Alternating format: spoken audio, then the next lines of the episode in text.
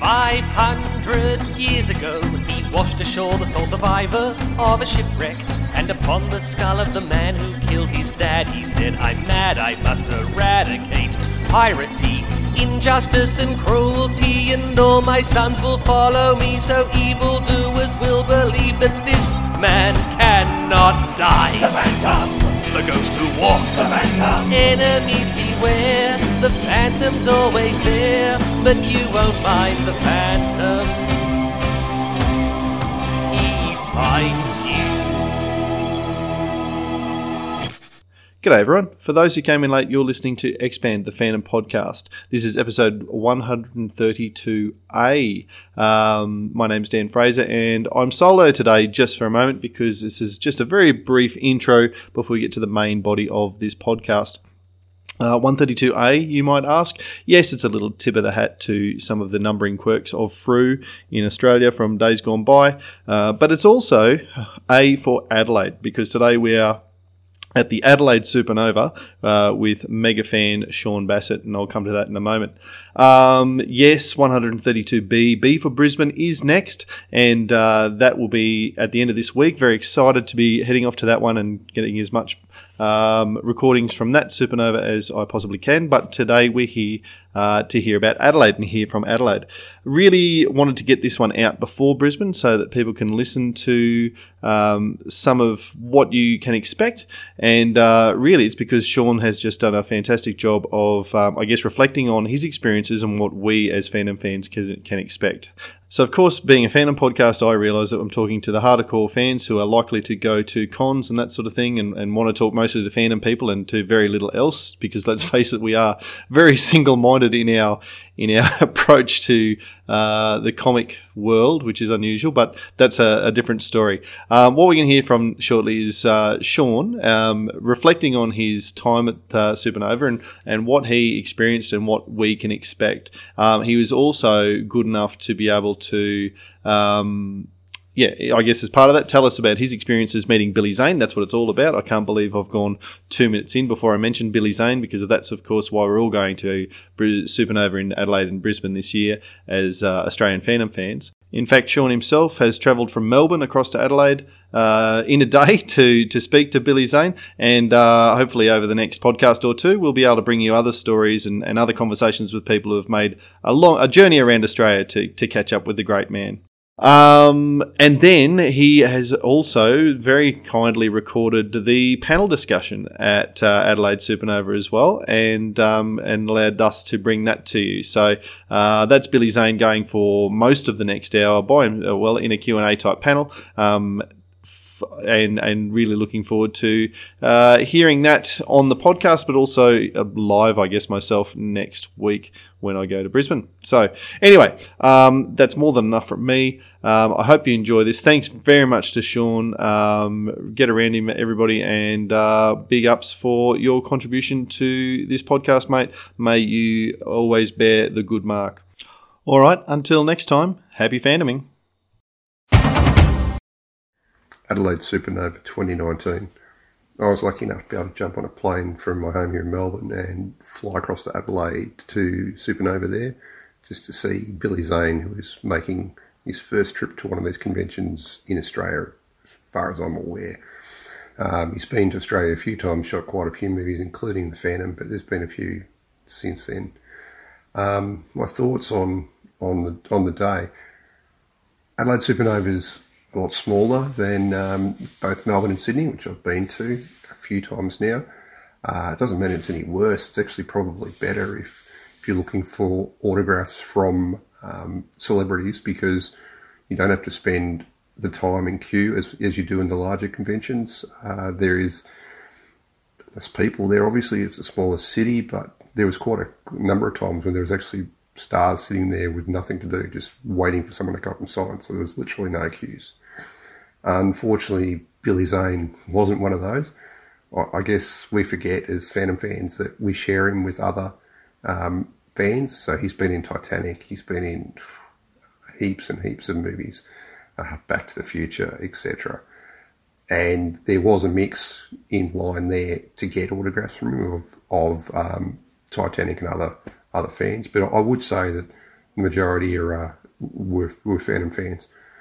So a range of things being signed. So everything from uh, the Phantom on Hero statue, uh, which I'm not sure why that was was being presented, but he happily signed Heroes behind or his back, and there was a through I looked like a 500 series being signed. Um, lots of pops. There's a bit of bit of banter in various groups and on Facebook about that, but heaps of pop boxes getting signed.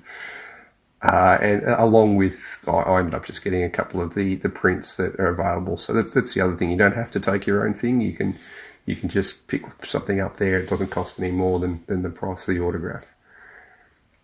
Um, what I what the experience taught me is how lucky we are as Phantom fans.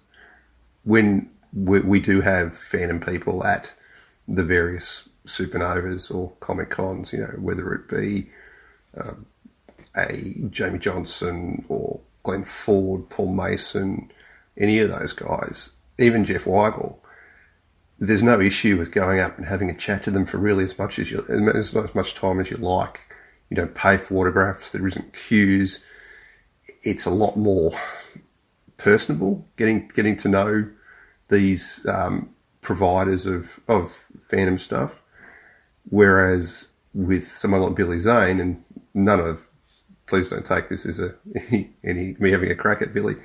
It, it's just a bit different. So to start with, you're purchasing an autograph from him, so you have to go and pay your seventy dollars. Go and pay your seventy dollars per, per autograph, either online or from the from the token shop. Then you've got to queue up to spend t- to get him to sign the object you want to sign. I spent probably forty five minutes in line the the first time, and then I went back and got a couple more. Probably another twenty five minutes in line the second time, and then when you get to when when you do actually get something signed you get maybe 20, 30 seconds with him. He, he's he, he he'll answer a question, but it's not a conversation. He's got all these other people to sign stuff for, um, and he's got to get through them. So he's not rude, but you know he's got other things to do. And at the end of the day, he's he's being paid to sign autographs.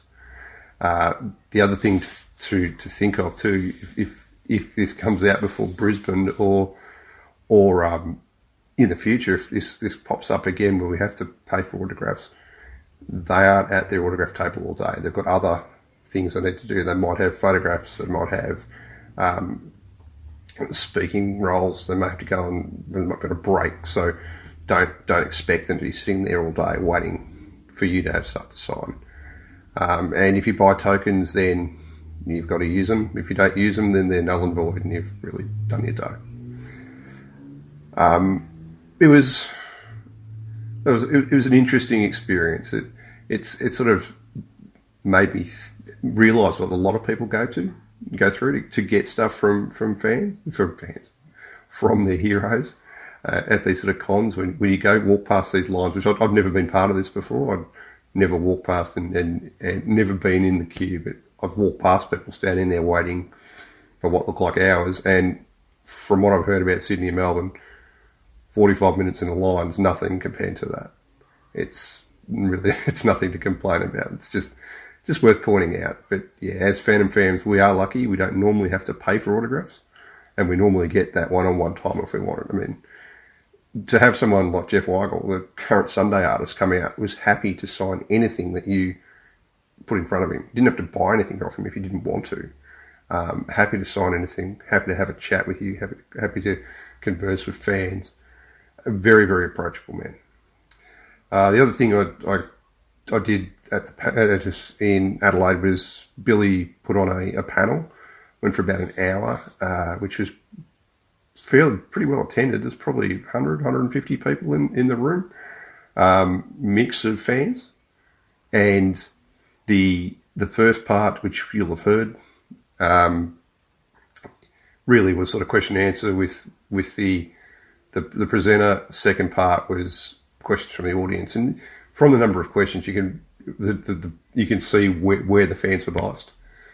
They were either pretty much Phantom or Titanic. So, yeah, look, it was a great experience. Um, Billy was very personable in the panel quite outgoing, very funny, uh, answered questions really well, thought really hard about them, and, and really gave a good, solid answer. It wasn't, you know, there was no brush offs or anything like that. He, he was, he did perform very well. And as I said before, I think when you're getting autographs from him, he's, he's just on the clock. He's, he's just got to get through as many as possible. So it's, it's, it's not really, it's a little bit disappointing when you're used to talking to, to, to creators, but it's, I think just how it is with, with everyone else. It again just goes to show how lucky we are. Would I do it again? Look, I, I had a had a good day. It was it was a big day flying over from Melbourne and back in the one day going to Supanova. Um, but got to see Billy Zane, got a few things autographed, listened to him for an hour, got to wander around the con. Look, really, as a fan, what more can you ask for? If I had any tips for people going, if this comes up again and, and we have to actually go and purchase autographs like everyone else does at Supanova, tips having done it, uh, I'd get there early just so you've got time in case, because they don't stand there stand there all day signing. If you miss out the first time, you've got time to, to get back and, and and see the person you want to see again because if you don't use your, your token, it's gone. If you do decide to buy second or third autographs, the other thing I'd suggest is don't line up at the, the Supanova store where there were about 50 people because everyone that buys tokens for every every star goes there. What you can do is you can actually just buy them online on your phone. So pull out your phone, go to Supanova and buy buy the tickets the for the actual autographs. They'll be emailed to you, and then they can just scan the barcodes at, at the at the table. The other thing too that on, a few people were doing was they were they were coming in with, with tokens they'd already purchased, but then they would get lining up at the Supanova store thinking that they had to exchange them for something, and you don't. You just go and line up. The the the big thing I would suggest: bring water and comfortable shoes because you'll be spending some time uh, standing. But look, I'd recommend it to anyone. It, it was a great day. How are we all doing?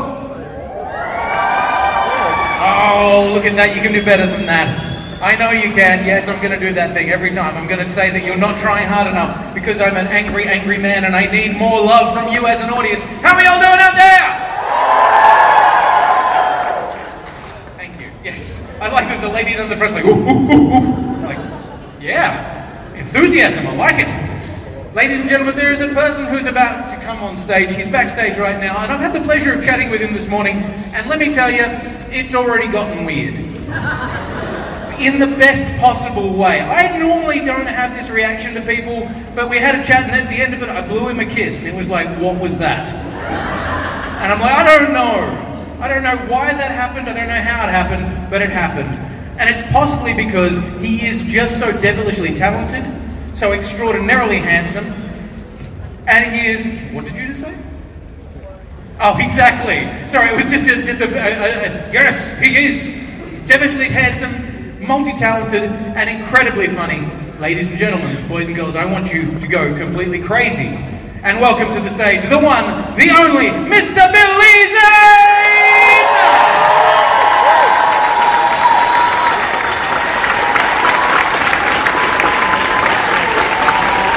gentlemen, keep it going for Mr. Bill Easy! That was worth every single cent, wasn't it? No pressure. Hello. Greetings. like just a little no pressure, no pressure at all. Yeah, that's the thing. I build them up until they're at, at, peak peak enthusiasm. A hell of an introduction. Well, that's because you're a hell of a man. I gotta live up to that. Right? Well, I'm sorry. It's, uh, look, I've been trying to live up to you know my own legend and that's been pretty easy, actually, let's be honest.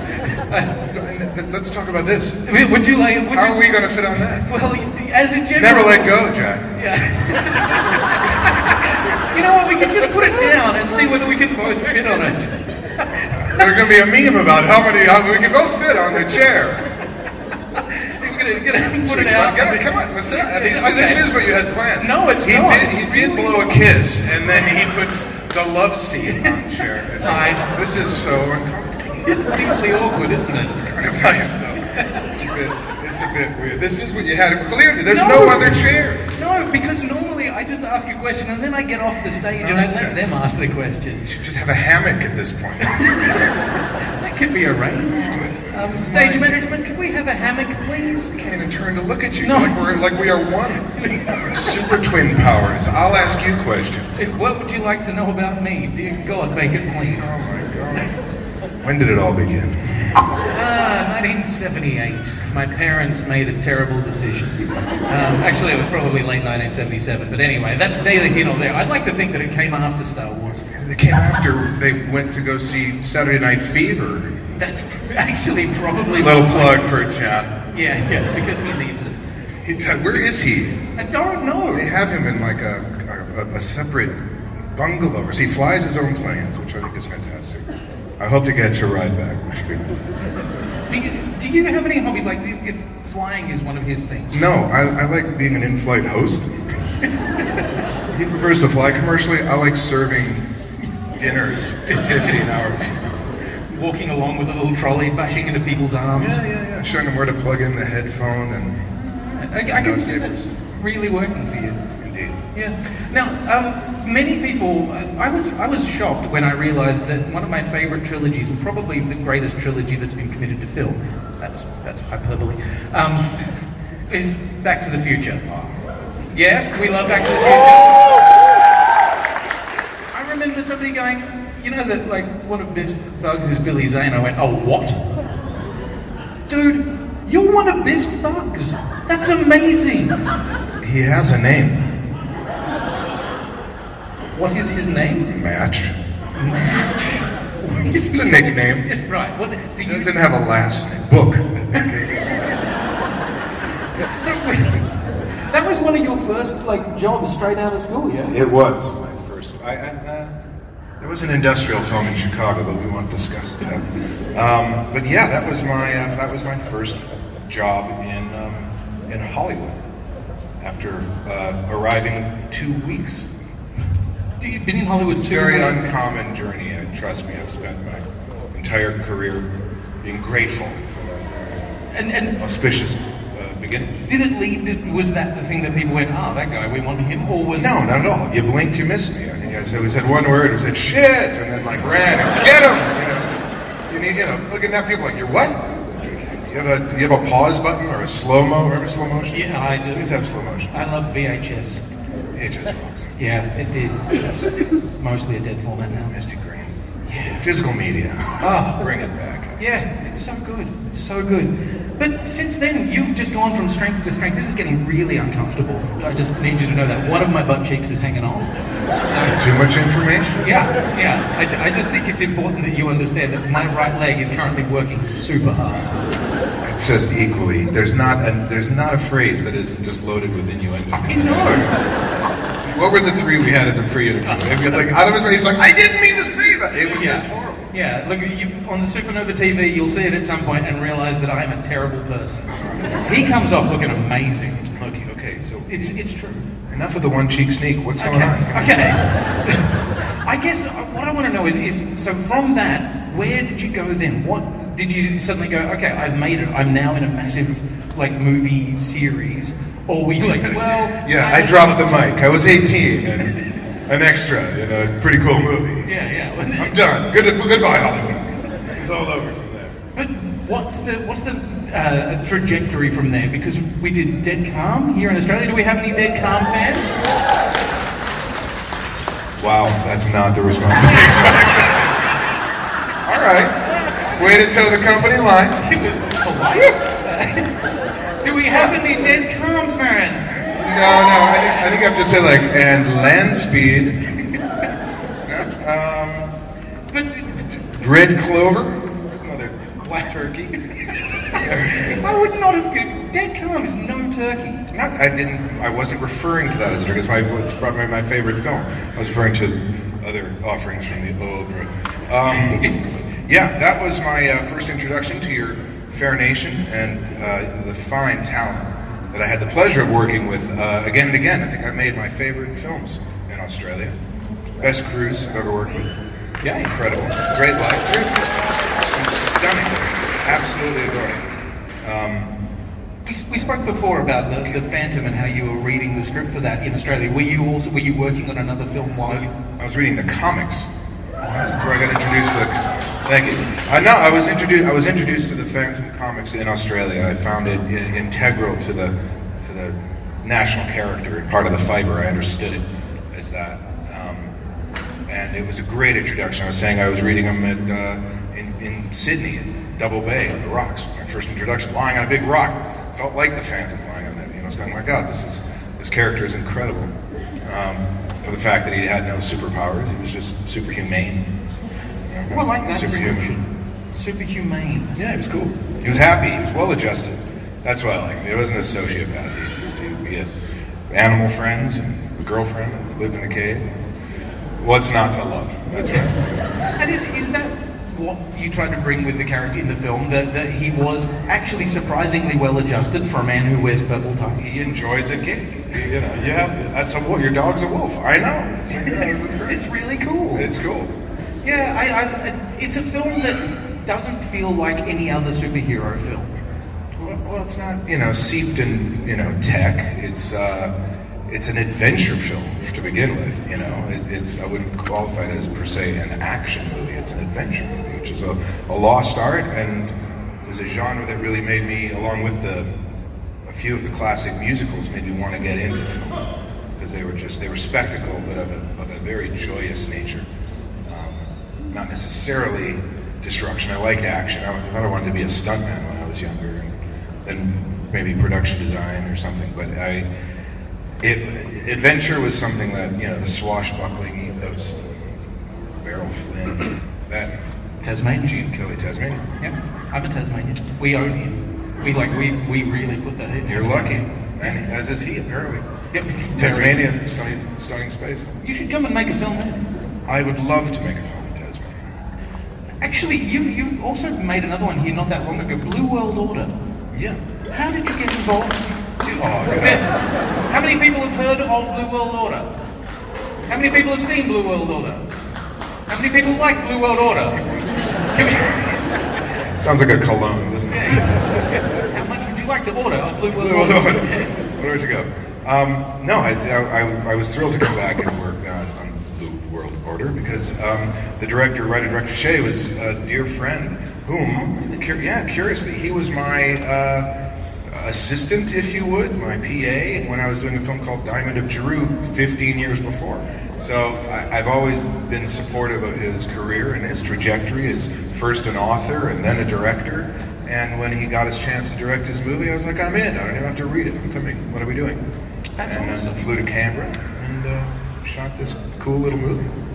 And it is it is an intriguing film. Like it, it, it is very much Shay's you know vision. That's good because I never saw it. I was going to say, what did you think of it? Well, I figured because I didn't read it, so why should I see it? No, I'm just kidding. It's fabulous. It's really cool.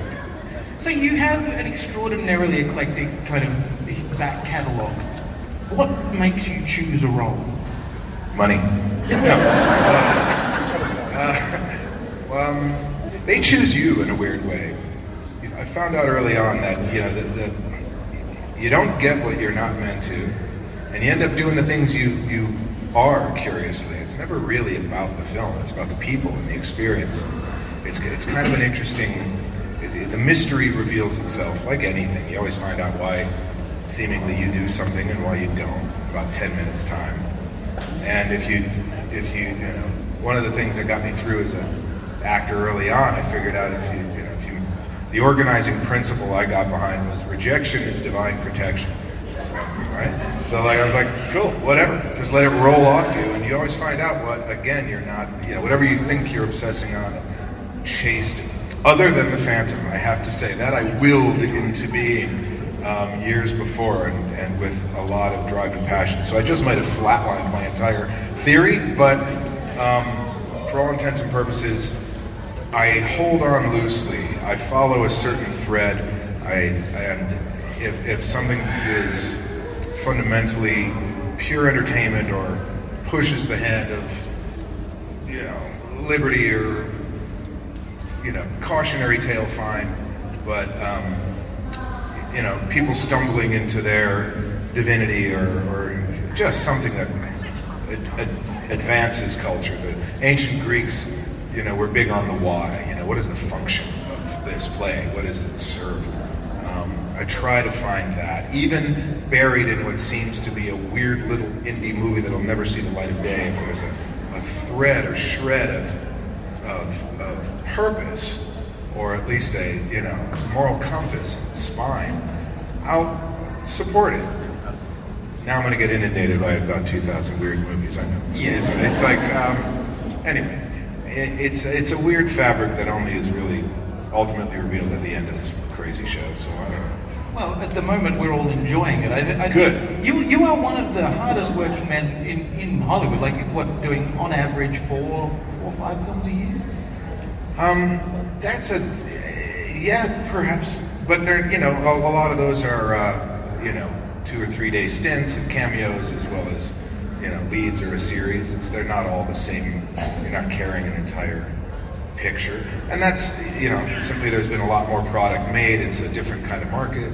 Um, the economics have changed considerably. You have to do four or five, you know, just purely economically these days to So- kind so- of make up what you did before. The, the the old school star system of like do one film and be set for the rest of the year is no longer the case. Not really, no. It's just all bets are off. The the bar has dropped in terms of um, the barrier to entry. Anyone can you can make a damn film on your iPhone. People are, um, and it's uh, there are you know there's more content, yet more demand. It just keeps evolving. You know, it ebbs and flows in a very interesting way.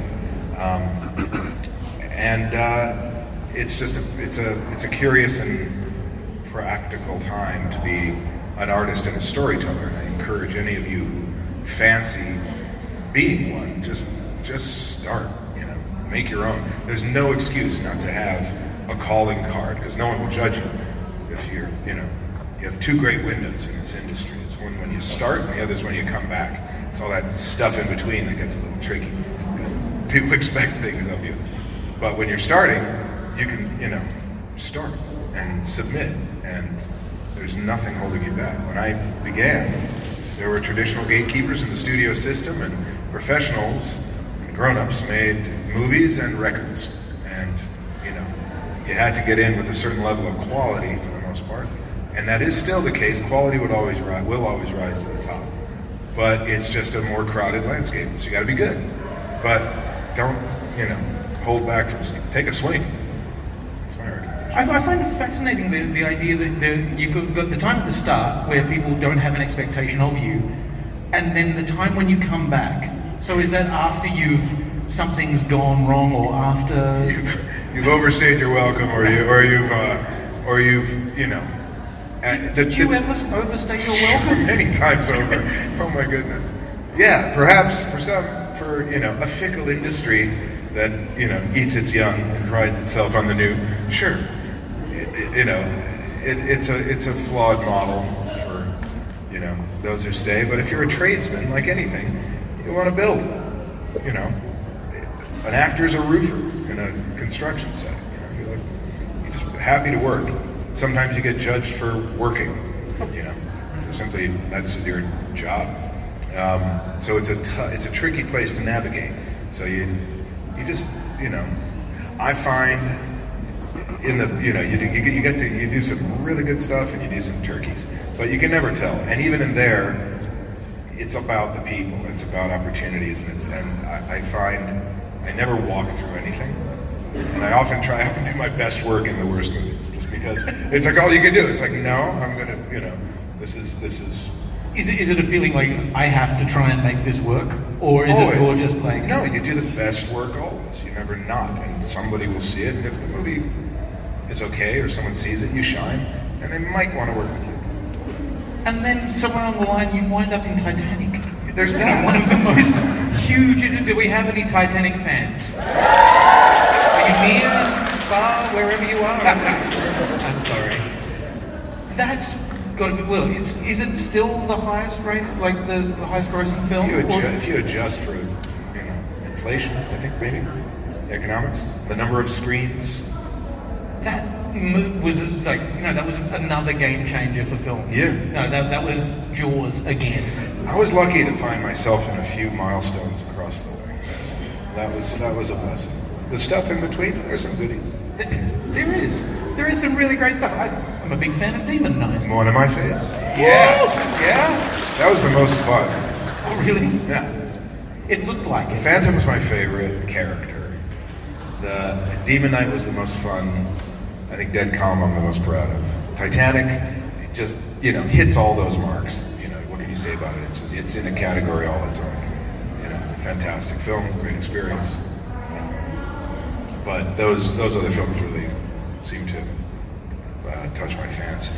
Titanic was just a pleasure to work with um, that cast. Certainly something on that scale, but it was it was the dynamic with um, when you're working with great directors who have you know, great confidence and uh, don't need. Uh, you just want to give them as much as you can so they can you know make the best movie they can. And I had that experience with Philip Noyce on Dead Calm. I had it with Jim Cameron, Sally Potter, Orlando. It's great to work with really great talent, and that's the best thing is when you can work with great actors and great directors. And sometimes there's, you know, and when you can nurture, you find yourself doing this as long as I have. You're like, okay, I'm the elder statesman in the room. Everyone's 20, and you know, you want to help and nurture, so you shift into this kind of like master class suddenly, and that's very fulfilling. You can impart with certain pearls and help people, you know, um, find their way and identify the map to the minefield. I'm enjoying that wizened uh, Mentor. mentor position of, you know, sensei actor.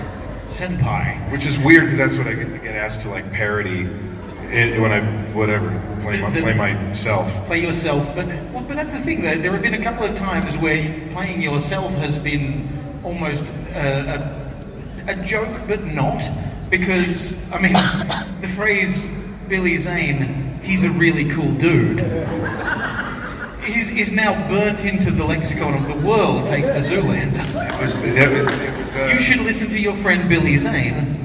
He's a really cool dude. Thank you, Owen Wilson. That was just, you know an improv on the day. We, yeah, we, Oh my god. None of that was written. None of that. They just said, you know, Ben was like, "Hey, man, come on down. We're shooting this stuff. And it would be fun to have you there." I was like, "Great," you know. And then suddenly it just turned into, "No, I want you to back me up," and uh, and then just Owen, you know, just like saying my name. I was like, "What are you doing?" He's like, "No, it's cool. It's funny." and I get more love for playing myself in five minutes. than Thirty years of character work. I'm Sorry. I'm sorry. Uh, character work is amazing. Ah, that's I- good. I'm going to get off the chair now. I'm gonna fall. Yeah. Are you in the middle? You're Oh. Okay. Oh, God. That's so old. Okay. I know that you all have questions, and we're going to do this. That was terrifying. I, I didn't know, like, The, what? The, the I didn't know where, where are you going? I'm, now, it's, it's that time where we get to them to fair ask enough. I'm happy. I get it. I just, I felt like, you know, I you've heard enough of me greedy. talking. Share, share, take it. It's great. Hi.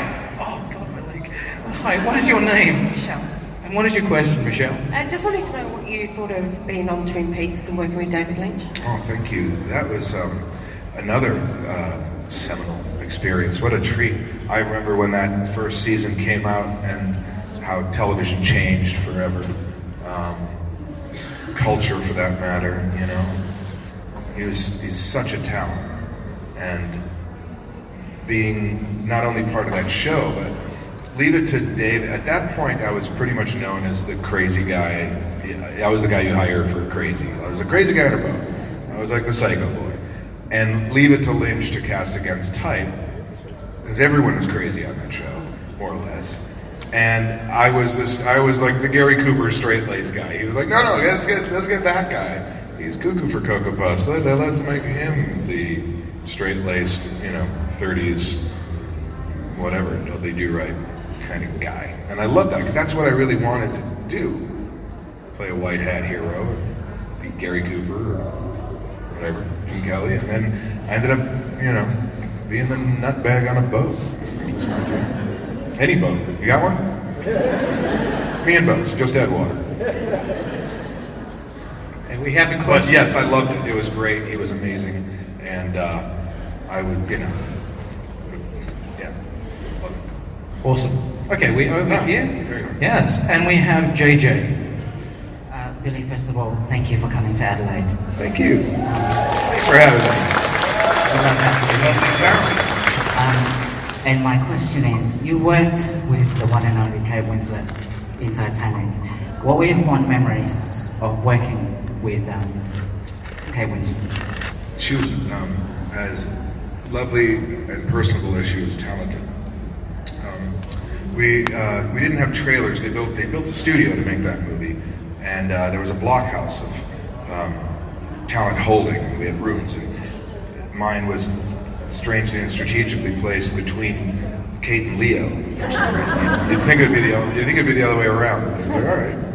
And uh, Kathy Bates was across the hall, and for the most part, it was like a dorm room. You know, people were bowling and running down the aisles and hanging out. It was like a family. If you always hear that, but it's true. And uh, she was um, funny and fabulous, and um, trying to think of a funny anecdote in the story. One of my favorite piece of direction Jim gave them during the climax while they're running to the stern, something the 200 foot crane and the bullhorn. He goes, you know, Kate, run like Leo.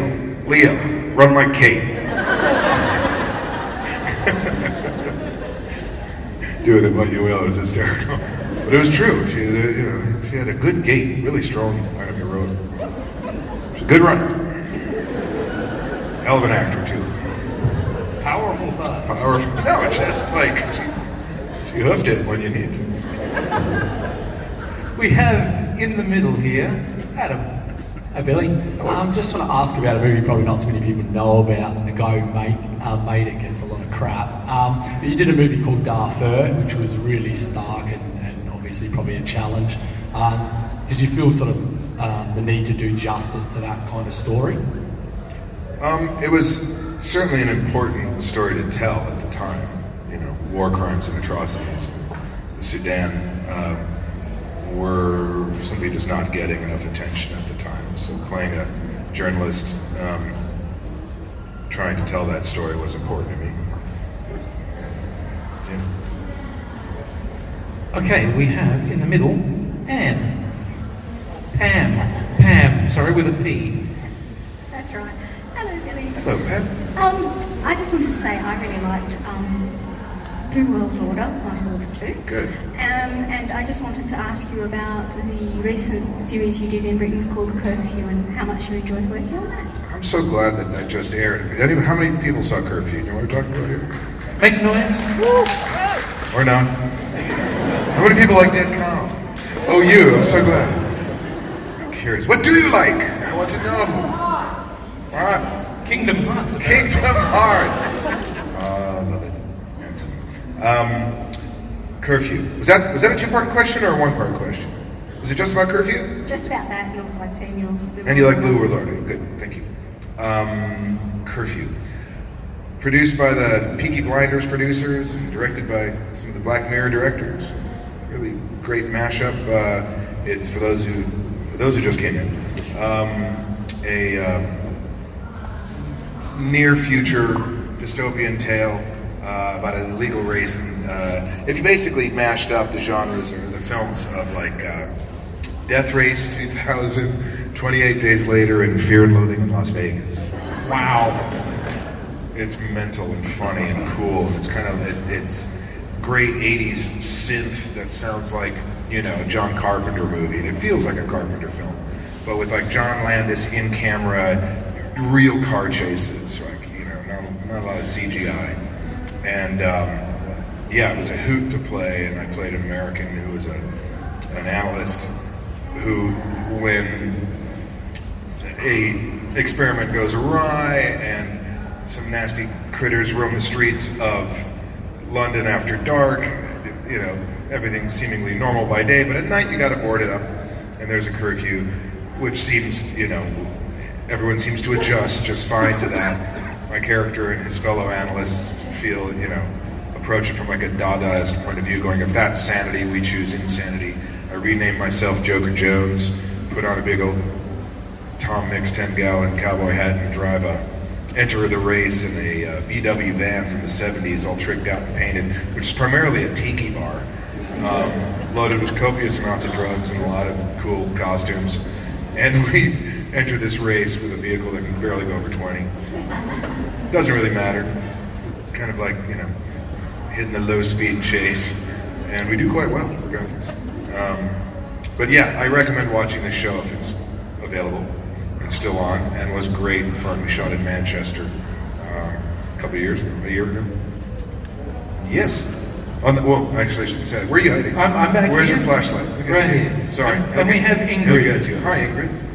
Hi, Billy. How are you? Um, before I ask my question, I also just want to give a shout out to Shay because he's just awesome. Isn't he the business? He's just great. Um, my question is probably a burning question that's been on everyone's mind since early 2000, and I just have to know what is it like being such good friends with the Derek Zoolander?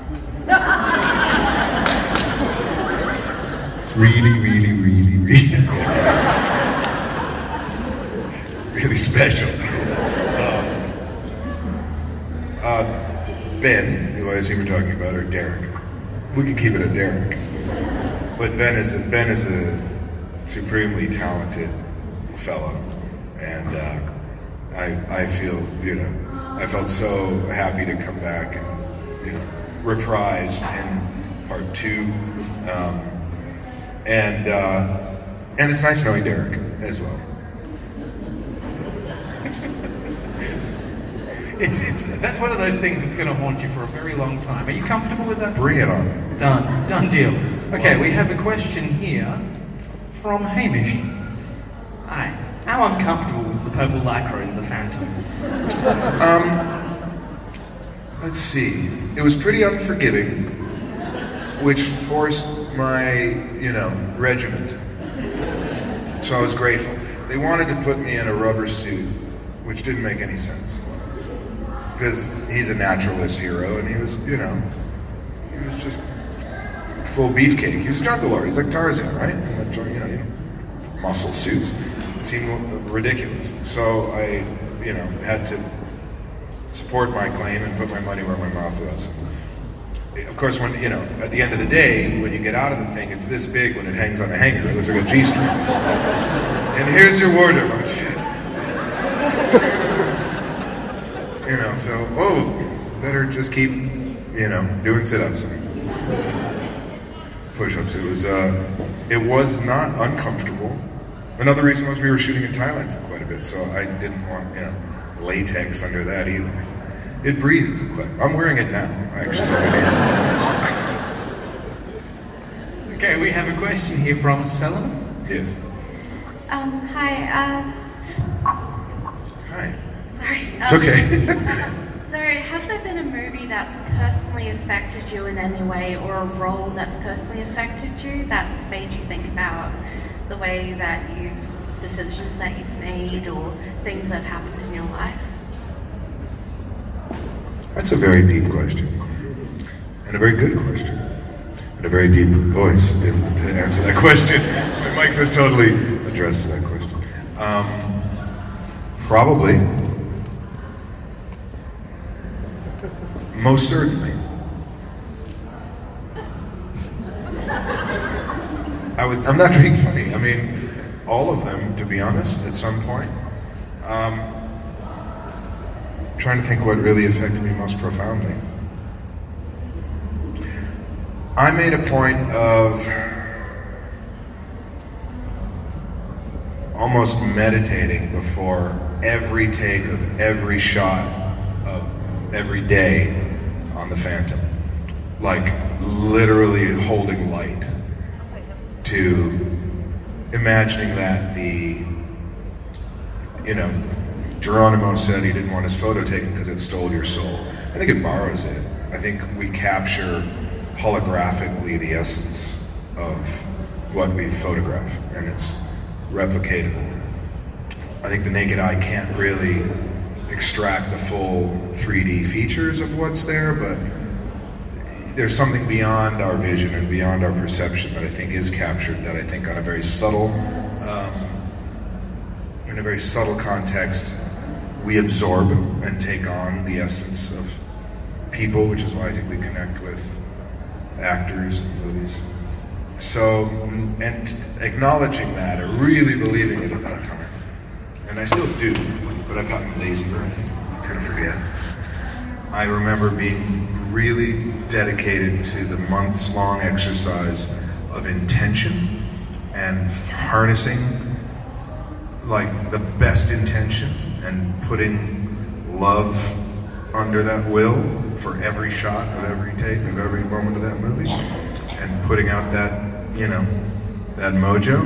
And some people have acknowledged it who might be more sensitive than others he goes i know what you were doing there i was like really got that yeah you know um, that was an important affirmation of or confirmation of the power of this crazy medium um, so that I think was perhaps one of the more significant ones, was which taught me mindfulness in any exchange, movies or otherwise, with a shopkeeper. Or, you know, it's always nice to be polite with people in the eye, the, the power of putting um, goodwill and energy behind most of your interactions, certainly while projecting it to, you know, eight billion people if they all go to the movies. Um, yeah, that one. Good answer. Thanks. We have Tegan over to the side. Here we are. And this is Tegan. Hello. Hi, my little brother loves the Titanic, so I promised him I'd ask, what was it like playing such a disliked character? Um, thank you. What's his name? Hey, Aiden. Um, a, a, a gift, a challenge, and a, a curious responsibility. In that, Cal really carried the age, you know, in a way. Not single-handedly, but he everything about the crafting of that character, testament to the script, was about reflecting the hubris of the of the time and and the story, you know, what they were pushing against, really. And it was such a joy to play such a you know unimaginable bastard, you know, um, because we we'd la- like literally he was such a dick. We'd laugh. Sorry, we we would just break up laughing every every every time he'd say cut. It was just such a joy to, to you know he didn't care about the sinking ship. It was that was the funniest thing to me. If you watch that movie again from the point of view of like, I guess just whatever.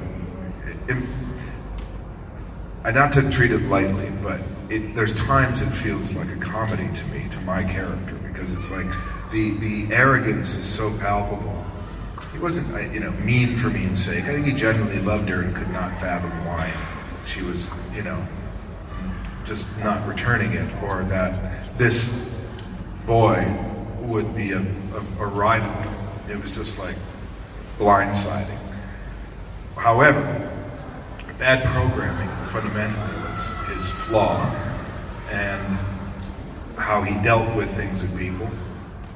Um, but that said, reacting to the crises around him was really fun to do because other than you know he didn't give it he didn't give a toss. He was just like well, of course he's going to get off the boat.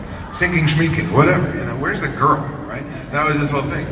And that was just such a joy to play in the face of everyone's genuine panic and fear. It was to just be like whatever sort it out. Use it wait she's on what level? B what? You know. Um, so fun. Until movie comes out and you know everyone's like oh you're the asshole. Thank you very much. The world over. I hate you. That was a good one too. Meeting people for a while there. That was curious that was an interesting good fun There is a joy in being the bad guy. Um, and then there's not when you called it every day. I think I like your answers because they're very specific, and I think you. I like you synthesizing my meandering tales. I think they prefer the meandering tales I because you're the one doing it. I'm, digging your soundbite, and I like how you keep popping up like a whack-a-mole. you're like you're like in the back of the theater. He's over here, like a minute ago. Is he tunneling? Is he going under the chairs? That's all I want to know. I missed You're the like, left oh. turn at Albuquerque. but yeah. Yeah, what's up, Jack? There he is. Oh, I saw this one. Okay, we have a question from Cliff, which is for Benji. Benji is a little uh, shy, so Cliff is asking the question. Is Benji here? Yes. Come on, man. Ask the question. What was it like working with Tupac Shakur? Good question, man. He was cool. We're talking about Poetic Justice with Janet Jackson, Tupac, John Singleton, rest his soul's film. Um, he, you know, we didn't have really a scene together per se, so, but we hung out for a minute, and um, it was, a, you know, it was a pleasure. I didn't realize then the impact man would have on culture. Um, but uh, he was a gentleman. And uh, at the time, you know, I, I was just realizing the level of, uh, of you know, what a poet he was. But it was definitely groovy. Cool cat. We have Dylan right here. There you are. Yeah, quick. You're good.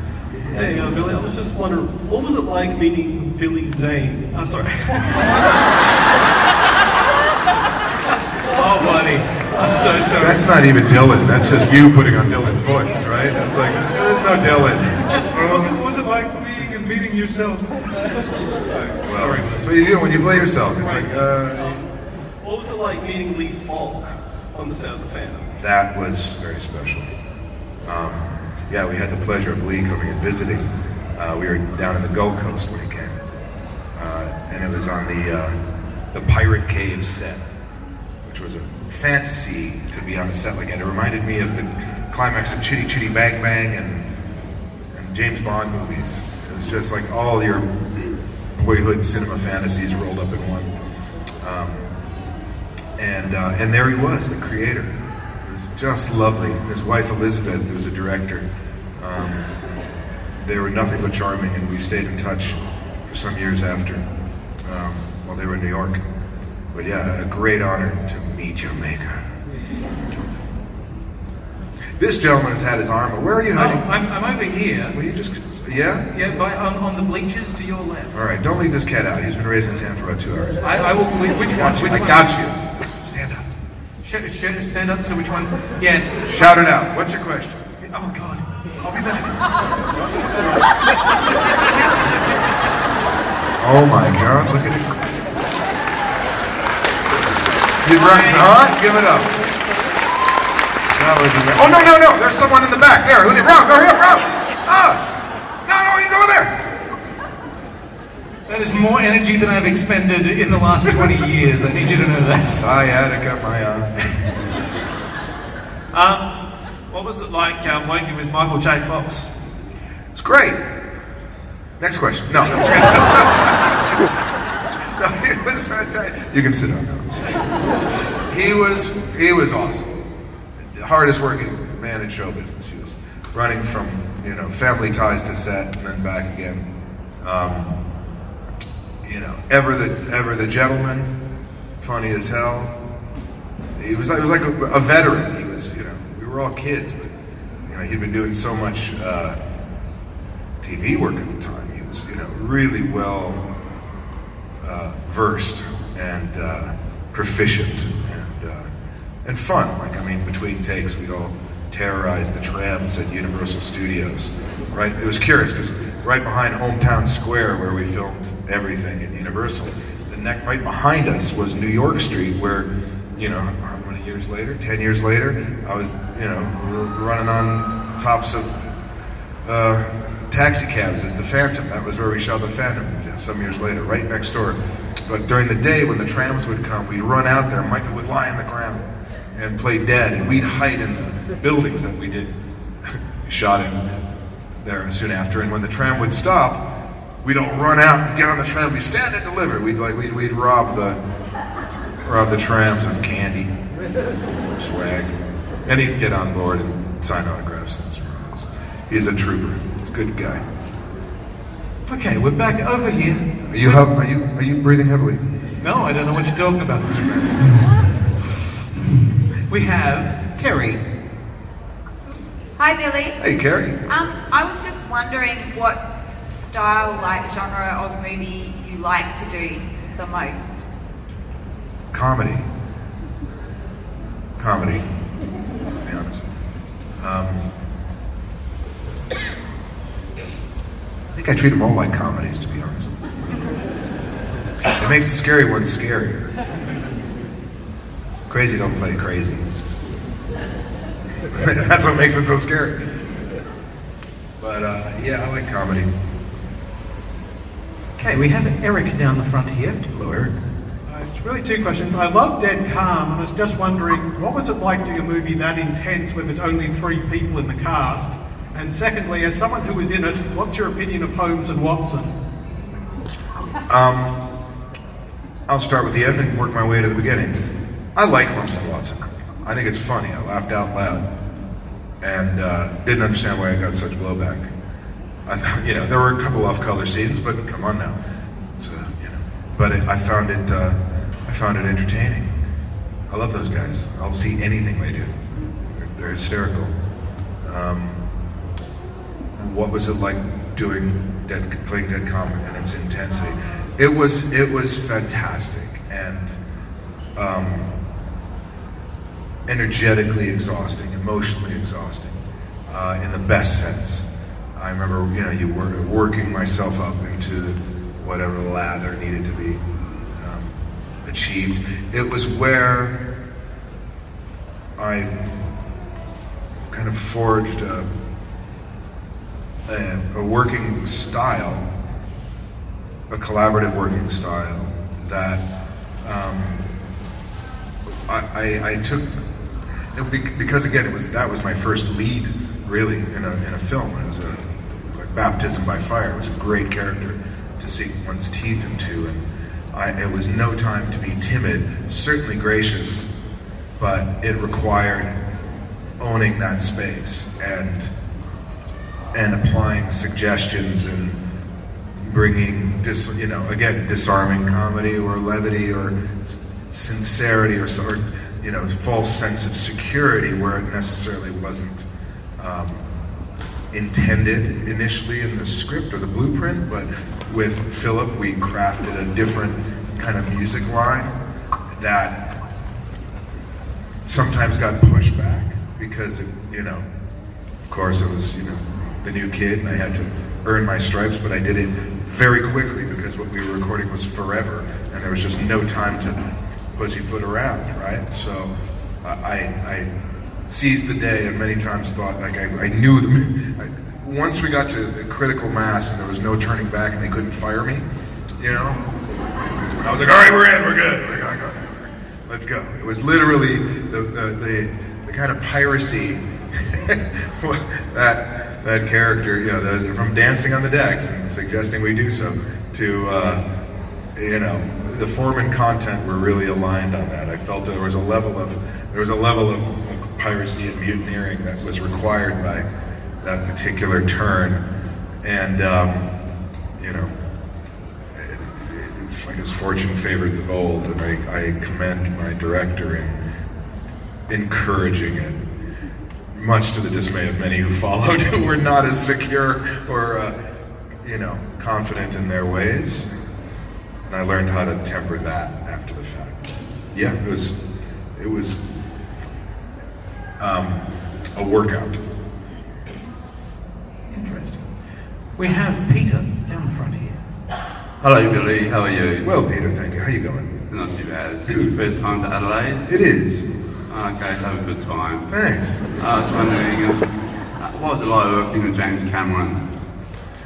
Um, it was a consummate pleasure. The man is certainly talented. Um, is funny. He's a very funny man. Smart people are funny, for the most part. Or funny people are smart, I think. Um, and he, we enjoy puns and wordplay, and forged a very quick, sh- like shorthand early on. I think that's why he hired me. You know, I auditioned for it. You saw a handful of people, but I think they screened the Phantom and, you know, said, okay, you can do period. Looks good in a vest or something like that. But um, the uh, it, it, I didn't kind of. He- He's a you know he's a man's man. The guy was a truck driver who you know fancied being a director. And just did it. Bought a camera, or rented it, more to the point, took it apart, put it back together. You know, wanted to learn everything about it, which says a lot about the man. He was the first in the water and the last out. So complaining about being wet or cold was idiotic. I'm making a movie about a sinking ship. I never understood why anyone complained about that. really? Why are we here? And uh, and he appreciated just you being on point and ready and have you know contingency was his thing. It was a military operation, really, like it- most movies are. The construction sites and military exercises, the hierarchy, the objective, they kind of work the same way. Um, he's a good general. Does not suffer fools. Doesn't take time and challenges people to their personal best. If you're not up to it, you're usually out. It was it was the coach I never had, and you know, who liked to be treated like an equal and not be you know revered or feared. You know, so we got we were fast friends, and uh, it was I felt like it was you know like John Wayne working with John Ford. You know, it was cool. Very cool. Okay, we have Joyce down the front here, and I reckon we've probably got time for maybe one more question after this. So, hi, Joyce. Hi, hi Billy. Hey, Joyce. Thank you for coming to Adelaide. Thank you for having me. Uh, I really enjoyed your performance as Drake on Charmed. How much fun was that playing Peter Pan and ride the motorbike and all that sort of thing? Drake was one of my favorite characters. Um, I know I've been saying that about most of these characters, but it's it's true because it, one, I love that show. I just think it's fantastic. The, um, they came to me to play a uh, a demon, and I suggested a reformed demon because I didn't really want to play another just a demon. I was like, can he, you know? And they went, what do you mean? I said, well, wouldn't it be interesting if he was and now he's trying to just like make good in what time he's got? Yeah, I like that. So they went away and they wrote that. I was like, is it possible that he could maybe teach, you know, theater at wizard school or whatever the hell whatever it was? Like, what was, the, I can't remember. Wherever they study, witches and warlocks do their thing. They're like, that's weird, but yeah, okay. So I just kept pushing a little bit to try to just bend him to this kind of, you know, wacky, lovable dude that was that had the facility to pull from the ether to support um, his narrative or whatever he was saying, which was also kind of a, a weird dynamic. The darker version of that was Demon Knight, who did the same thing um, for a different end. Um, but I adored the uh, the process, pushing it a little bit to, till it you know didn't break, but it was like you know, and then Like, is it possible that he could sing a song? And you know, it's like Jesus saying, "What the hell are you doing?" You know, all right, it's enough. How did this happen? Why are we? so it was a it was a very joyous subversion, and um, I thought like I would have loved I would love to have been able to play Drake as a should have done an offshoot or something like that. That would have just been a joy to go back every week and play that guy. Still would love to. Well, they're still charmed, so who knows? There, there's it'll turn up. Drake, Drake's back. Yeah, Drake's back. We don't know why. It's a totally different cast. It's fine. He's a rapper. I like it. Yeah, do it. Do it. Um, there was a question about what it was like working with Alyssa Milano, but unfortunately we are out of time. Is, do you have a quick response to what it was like working with her? Great, hot, cool, funny. Thank you very much, and I'm sorry. On that note, thank you. Amazing. Ladies and gentlemen, have you enjoyed yourself? Have you enjoyed him?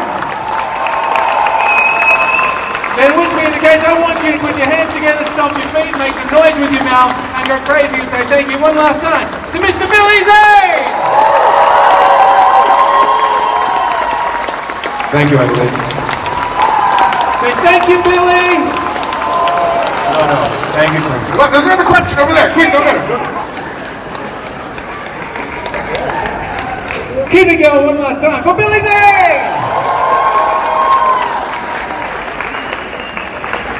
What a lovely audience you are. I'm sorry if you didn't get to ask the question that you wanted to ask. I tried to get to everybody, but there's a lot of you.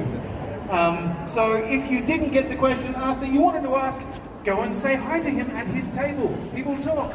You can have a photo with him, you can have an autograph. Say hi. the phantom's always there, but you won't find the phantom. Finds you